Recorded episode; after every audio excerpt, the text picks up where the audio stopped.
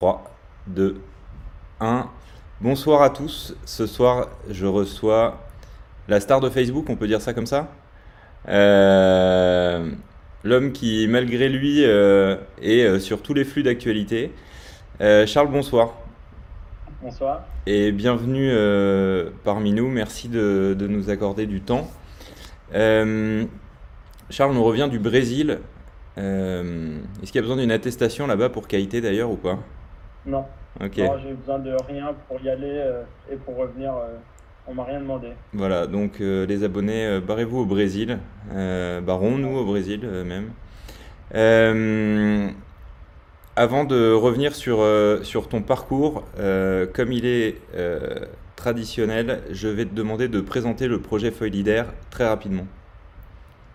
Alors le projet Foil Leader, ça a pour but de collecter des fonds pour ensuite les reverser à Imagine euh, for euh, Margot, qui est une association euh, qui lutte pour les, contre le cancer chez les enfants. Exactement. Et si ce soir vous vous sentez l'âme généreuse et qu'il vous arrive de faire des dons, n'hésitez pas à aller dans le lien en commentaire et avec votre carte bleue et en deux secondes, vous pouvez faire un don et vous recevrez votre reçu fiscal dans la foulée. Après, il y a catégorie brocante. Euh, je commence à être inquiet pour euh, ma capa de 11 mètres carrés. Euh, la 15 est partie. Et la 11 est, est- est orpheline. Donc si vous cherchez une aile à caisson à un prix vraiment intéressant en plus, n'hésitez pas à me contacter. Charles, merci beaucoup. Comment, à quel âge, à quel âge as-tu déjà? Ah, J'ai 21 ans. Et, et du coup, j'imagine que tu es encore étudiant? Oui, en BTS aéronautique.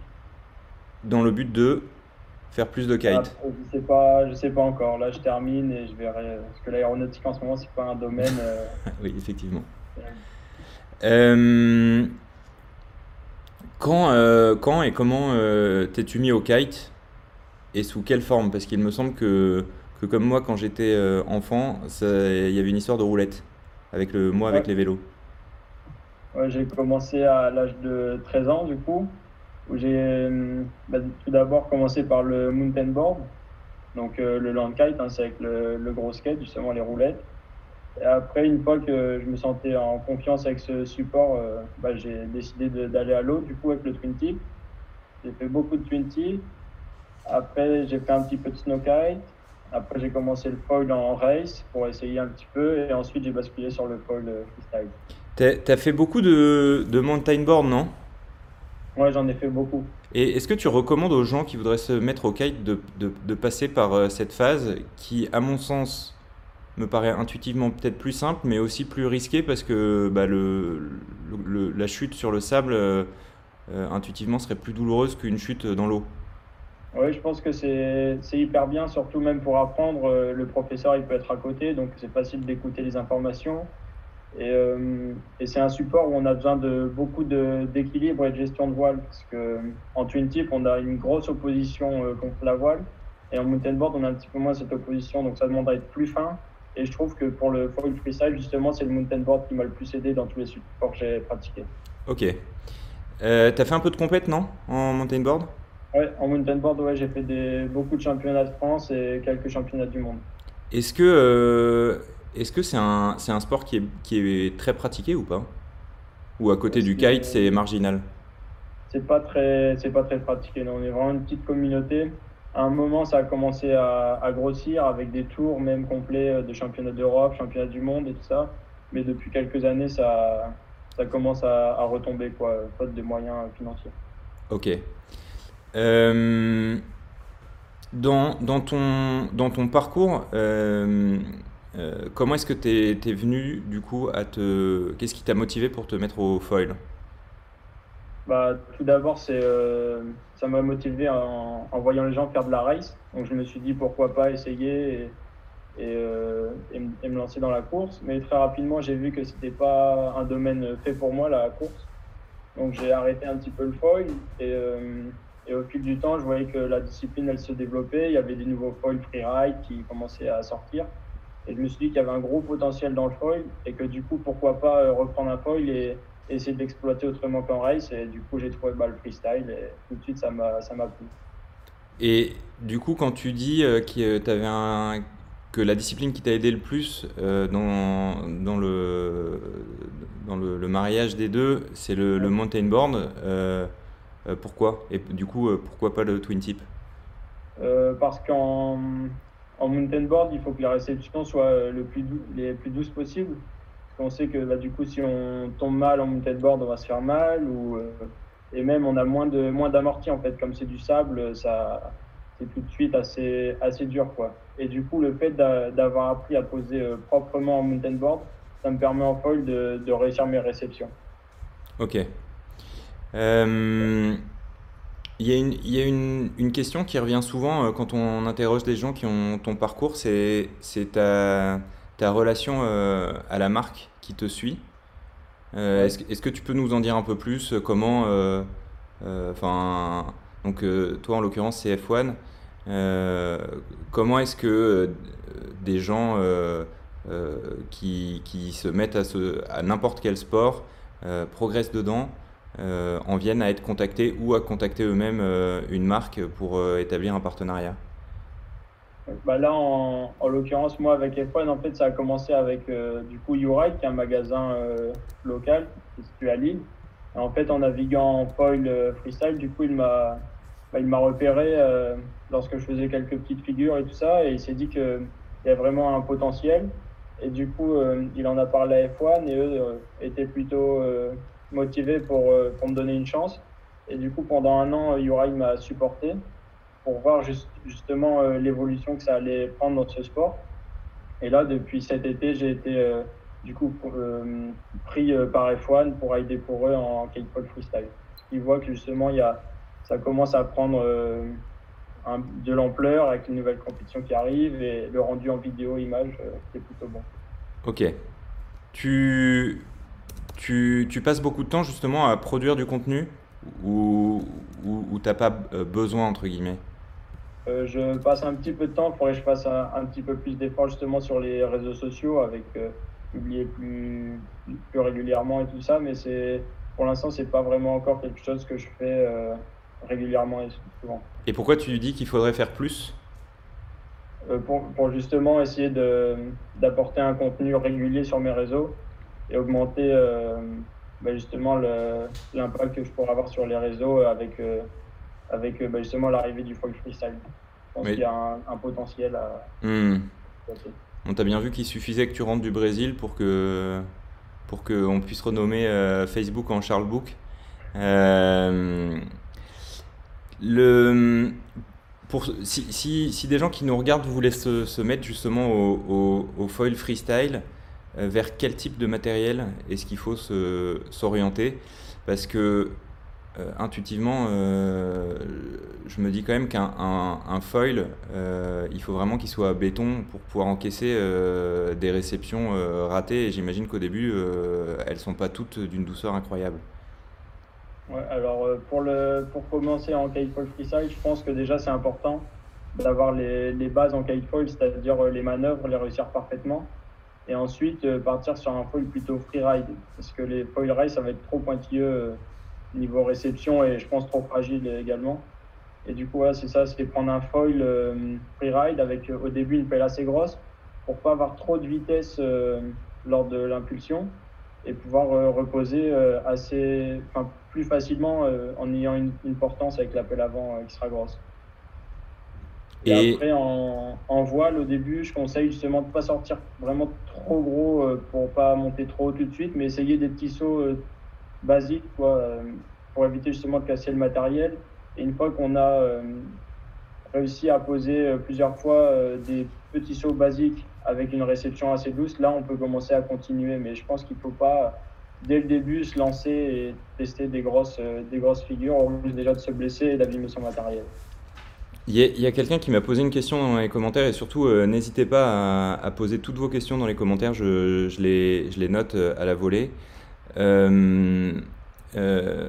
freestyle avec Elle à Boudin ou freestyle avec Elle à Caisson du coup?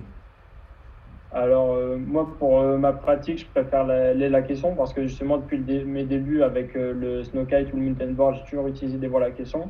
Et du coup, j'aime bien cette sensation sur l'eau d'avoir une, une portance assez, assez élevée. qui permet bah, du coup de faire du, du avec plusieurs rotations et des board-off et tout ça. Et après, le, le boudin, c'est bien. Euh, j'ai vu justement au Brésil, surtout pour le, le freestyle strapless, qui permet d'avoir une belle maniabilité dans la voile, ou bien jouer avec dans les vagues, avec des petits down loops, euh, toutes ces choses-là. Mais au début, euh, c'est peut-être plus sécurisant d'y aller avec une voile à boudin pour justement peut-être pas monter trop haut et, et réussir à contrôler, à contrôler sa vitesse. Et est-ce que c'est pas euh, c'est quand même marrant que, que en freestyle, euh, euh, Twin Tip en tout cas, ils n'ont jamais des ailes à caisson, que je sache. certes, on, lit beaucoup plus le, caisson au, boudin, mais dans une discipline freestyle, c'est marrant quand même que le, le, les, qualités d'un boudin ne soient pas prédominantes. Toi, c'est vraiment pour gagner en amplitude? Ouais, en amplitude et en, oui, en, en portance, du coup, le nombre de secondes qu'on restait en l'air trouve que c'est important et par rapport à un boudin, euh, c'est pas, comparable. Après, c'est parce qu'en twin tip, eux, ils ont besoin justement de ne pas avoir tout le temps de la traction lors de leur handle pass. Et nous, en caisson, justement, ce qu'on veut, c'est avoir le maximum de traction dans la voile pour rester le plus longtemps en l'air. Et c'est pour ça que dans les disciplines euh, de hairstyle et notamment du coup en foil freestyle, on aura plus souvent besoin d'une voile à caisson. Ok, euh, est-ce qu'il t'est arrivé de casser du matériel en foil? Euh, J'ai pas. Bah, ça m'est arrivé justement là au Brésil. C'est la première fois que j'ai cassé un foil, mais c'est en, en fait en me faisant prendre dans le short break en rentrant euh, sur la plage où là je suis tombé en avant sur mon foil et ça, ça a cassé le. Ok, c'était pas pendant le. C'était pas pendant le. C'est vraiment. j'ai pas eu de chance, je suis tombé dans le, dans le short break et je suis sorti sans mon avion. Mais sinon, euh, dans les, dans les navigations, euh, c'est du matériel quand même assez, assez solide et qui, peut résister à, des gros impacts. Euh,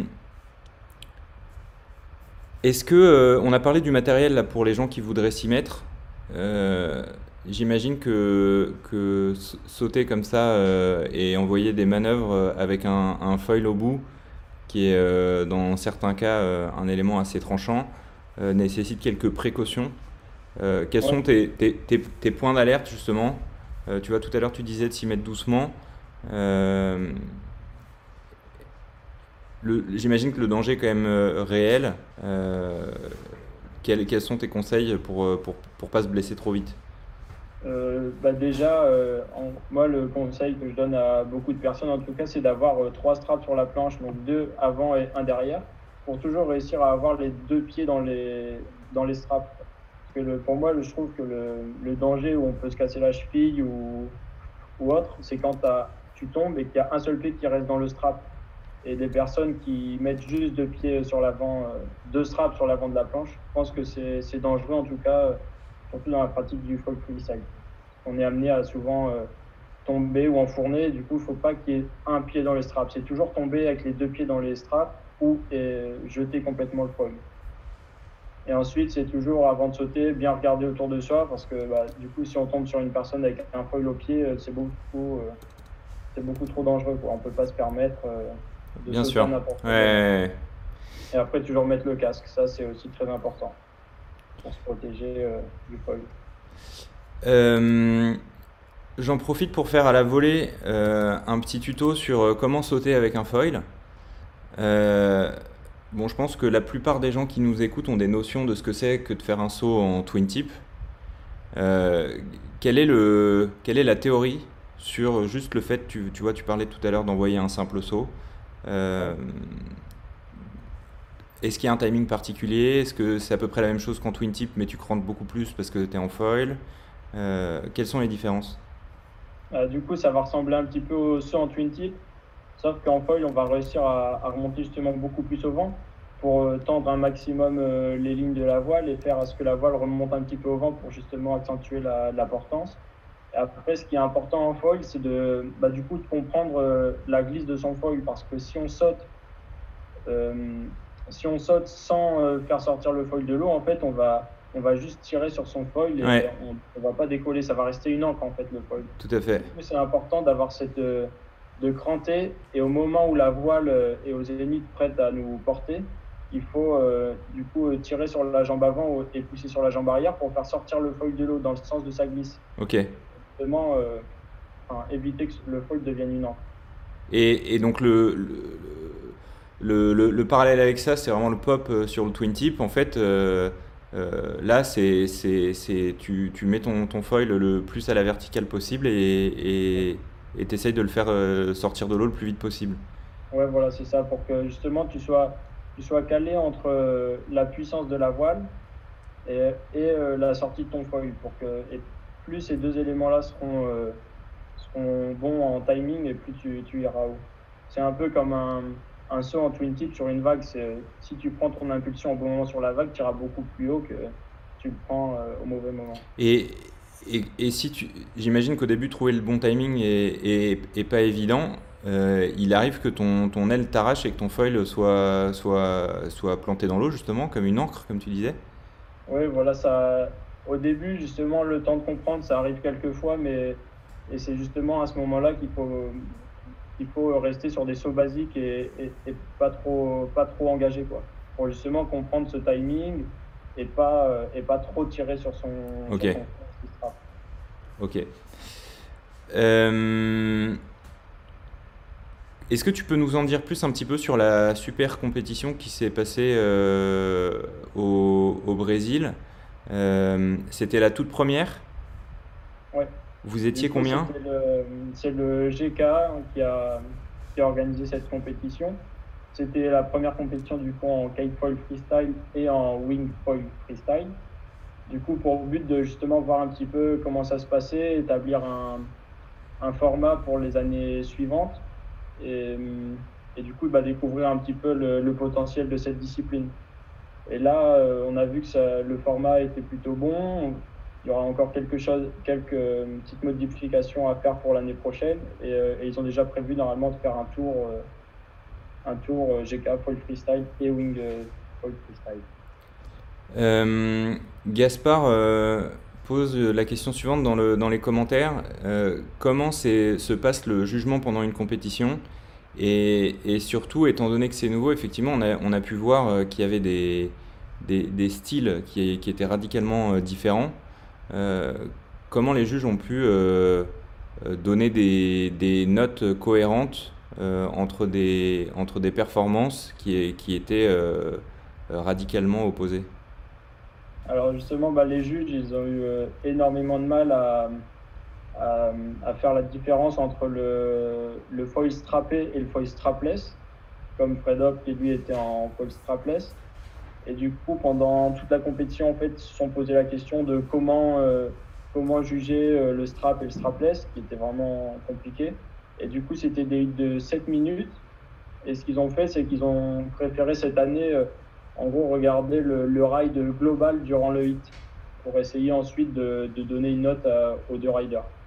Et du coup, là, en fait, ils ont voulu regarder un petit peu la polyvalence des riders, c'est-à-dire si le rider va faire que des sauts, ou si le rider va également jouer dans les vagues, faire des belles manœuvres, et, c'était important. Et du coup, euh, pour l'année prochaine, ils vont plus structurer la base de jugement normalement, parce que c'était encore un petit peu trop flou et on savait pas vraiment sur quoi on allait être noté et comment marquer le maximum de points. Et du coup, euh, voilà. Mais cette année, c'était c'était un petit peu un test justement pour les juges et c'était vraiment pas facile pour eux. Vous, vous étiez combien euh, à cette compétition? En kite, on était 10 et en, en wing, il était 12. Et en fait, ils ont, bah, du coup, avec les, la crise sanitaire, ils ont préféré euh, laisser cet événement un petit peu, on va pas dire secret, mais pas trop ouvert au public pour justement pouvoir tester ce format et que ça se passe, ça se passe dans Sans trop de monde. Ouais, ouais. voilà. Et trop de monde. justement, est-ce que tu, est-ce que tu penses que qu'il y a un potentiel euh, pour euh, un tour international. Euh, et, et, où est-ce que, où est que tu penses que ce sport va dans les années à venir? Alors moi je pense qu'il y a vraiment un gros potentiel parce que ça reste quand même un, un support qui est très visuel avec justement une impression de, de, hauteur, de vitesse. Et le but, c'est qu'on va réussir à lancer la compétition dans n'importe quel plan d'eau et avec une force de vent plus faible qu'une compétition en Tunisie, mmh. par exemple. Et pour les années suivantes, je pense que du fait que le GK va pousser cette discipline, il va y avoir de plus en plus d'intéressés pour venir rider et je pense que ça va aller sur une bonne voie, justement avec le tour l'année prochaine du GK qui est en train d'être mis en place. Mais hum, le, ouais, le, la réflexion que je me fais, c'est de me dire que le, le kite est déjà pas un sport où il y a beaucoup de monde, le foil encore moins, et le foil freestyle encore, encore moins. Euh, euh, pour toi, euh, pour toi, ça pourrait justement évoluer. On pourrait voir une, une forte croissance de, de l'intérêt des gens pour ce, pour ce sport-là. Parce que là, ça, devient quand même vachement élitiste, quoi. Ouais, pour l'instant, c'est encore un petit peu compliqué de justement d'avoir un avis sur le sur le futur réellement, parce que ça reste quand même la, première compétition. Après, on verra l'année prochaine, du coup, s'ils peuvent accueillir plus de monde, bah, le nombre de riders euh, qui, seront présents sur les événements et voir un petit peu le potentiel. Mais c'est sûr que c'est, ça restera euh, au début, à mon avis, encore un petit peu euh, élitiste, comme tu dis. Ça ne sera pas euh, vraiment euh, ouvert pour tout le monde. Toi qui es, toi qui es proche d'une de, d'une marque qui, développe du matériel, est-ce que tu penses qu'il va être intéressant du coup de développer des shapes d'ailes caisson typées exprès pour le freestyle? Et si c'est le cas, quelles seraient les différences avec les ailes qu'on connaît déjà? Alors je pense que pour l'instant les ailes à, caisson, elles sont, bonnes pour le freestyle parce qu'elles ont une, portance et une bonne maniabilité. Donc après ça, pour, la suite, je ne sais pas vraiment comment on pourrait euh, réellement développer une aile euh, pour le kitefall freestyle, mais je pense après peut-être qu'on pourrait c'est justement retravailler un petit peu les foils, revoir, euh, revoir comment avoir le maximum de portance sur un foil avec le maximum de vitesse. Ou, je pense qu'il y a encore des évolutions à faire dans le foil. Et après, euh, les kites, c'est sûr aussi, mais je sais pas vraiment encore te dire. Il y a, y a, pas toi, toi, quand tu navigues, tu te dis pas, tiens, il y a des. Il y a des trucs, j'aimerais bien, je sais pas, euh, beaucoup plus de réactivité, beaucoup plus de. Enfin, des, des, des, tu te sens pas euh, contraint par ton matos parce qu'il n'a pas été dessiné pour ça? Après, oui, il y a peut-être, justement, on peut rejoindre encore sur la, sur la portance des voiles, essayer de, gagner le maximum de, de portance, je pense qu'on peut, on peut euh, augmenter ce, phénomène. Après, niveau réactivité, je pense que déjà, là, par exemple, avec l'exemple de la Halo de chez F1, en, en, maniabilité, justement, je suis hyper content. Ok. Je me dis, enfin, voilà, c'est une chance d'avoir ça, parce qu'en foil, c'est très, très réactif et une voile qui suit, c'est hyper important. Euh, tu, tu, nous as dit qu'à un moment, euh, tu avais fait de la, de la, race en foil. Aujourd'hui, c'est une discipline qui t'intéresse plus du tout? Ouais, ça ne m'intéresse pas du tout. C'est ah, Après, c'est pareil, c'est encore peut-être, je sais pas, peut-être un petit peu trop élitiste aussi, euh, où il, faut, il va falloir avoir euh, des voiles très performants, des, des foils très performants. Et, et pour moi, c'est sûr, c'est un très beau sport, mais pour moi, en tout cas, personnellement, c'est je sais pas, je m'amuse pas, quoi. C'est trop euh, monotone, on va dire. Ok. D'un point de vue personnel. Après, non, non, mais bien sûr. Non, non, mais attends, mais euh, euh, tu sais, c'est marrant parce que je me dis la, la, même chose en, en, regardant justement en ce moment là. Il y a, les, il y a le freestyle en twin tip en ce moment au Brésil. Et je m'aperçois que ça m'intéresse plus du tout non plus. Enfin, C'est-à-dire qu'il y, a eu une phase où je trouvais ça génial et que maintenant, euh, c'est, ouais, non, ça, ça, ça, ça, me parle pas.